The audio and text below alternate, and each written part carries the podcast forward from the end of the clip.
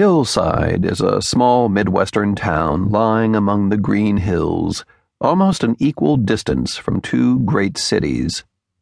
In the summer of 1948, the town's chief claim to renown was the annual visit of a famous inventor.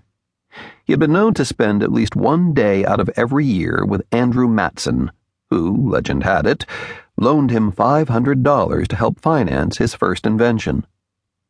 It was little enough, the people said, referring to the visit. Some even wondered if he had ever repaid the $500, for he parted with money uneasily and Andy lived a frugal life. Others said that Andy would have lived that way if he had had the inventor's millions, which obviously he did not. Or did he? In any case, the inventor had died that spring, and throughout the state a 30-day mourning period had been observed. But old Andy sat day after day in the sun on his front porch, rubbing the soft neck of his cat with a leathery finger. "Old Andy hasn't got much to look forward to in this world," the neighbors said. "Or in the next, if you ask me," Mabel Turnsby always added. "Hasn't set foot inside a church for 70 years." No one ever asked her, but Mabel was a great one for opinions. She lived next door to Andrew Mattson, and at almost any hour of the day you could see her white knob of hair poking above the half-curtains on her kitchen windows. Naturally, it was Mabel who called Chief of Police Waterman that day when Andy had not taken his customary place on the porch by noon. "Maybe he's got a cold," the chief said. "Why don't you just be neighborly and drop over and see him?" "Me in his house?" said Mabel. "It wouldn't be proper." "He's an old man," the chief said. He might have added that she was no chicken, but Waterman was a kind man. "Call it charity. Say you're collecting for the church." "I did that 30 years ago, said Mabel, "and I'd like never to have been so humiliated. No, I'm not going near the place. It's your duty when a body reports something unusual."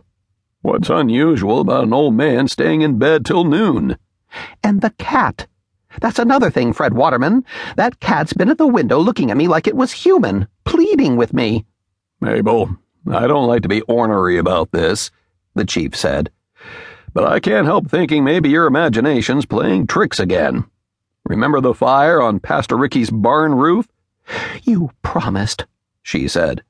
"You promised me you'd never mention that again." On the occasion of which he spoke, Mabel had watched the smoke for half an hour. After she had turned in the alarm, she discovered it was from the smoke funnel on the toy factory, half a mile over the hill from Pastor Ricky's.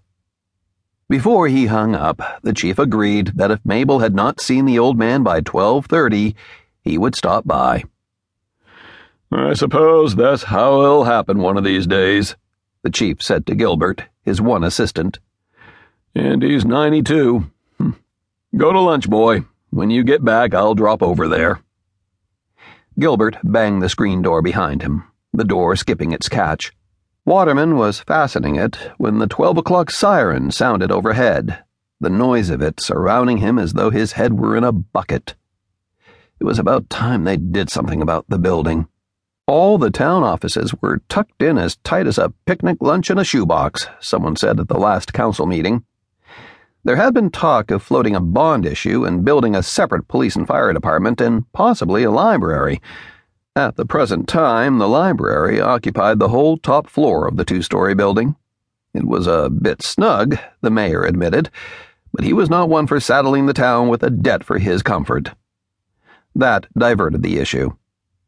Sometimes Altman had a way of diverting issues. His attitude irked the other officials who stayed in their offices from 9 until 5 each day. The mayor spent very little time at the executive desk, 2 or 3 hours at most.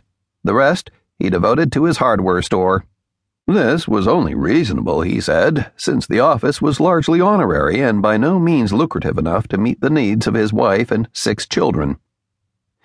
The men felt much the same about their incomes from the town, but prices were not high, comparatively, in Hillside, and they got by on it.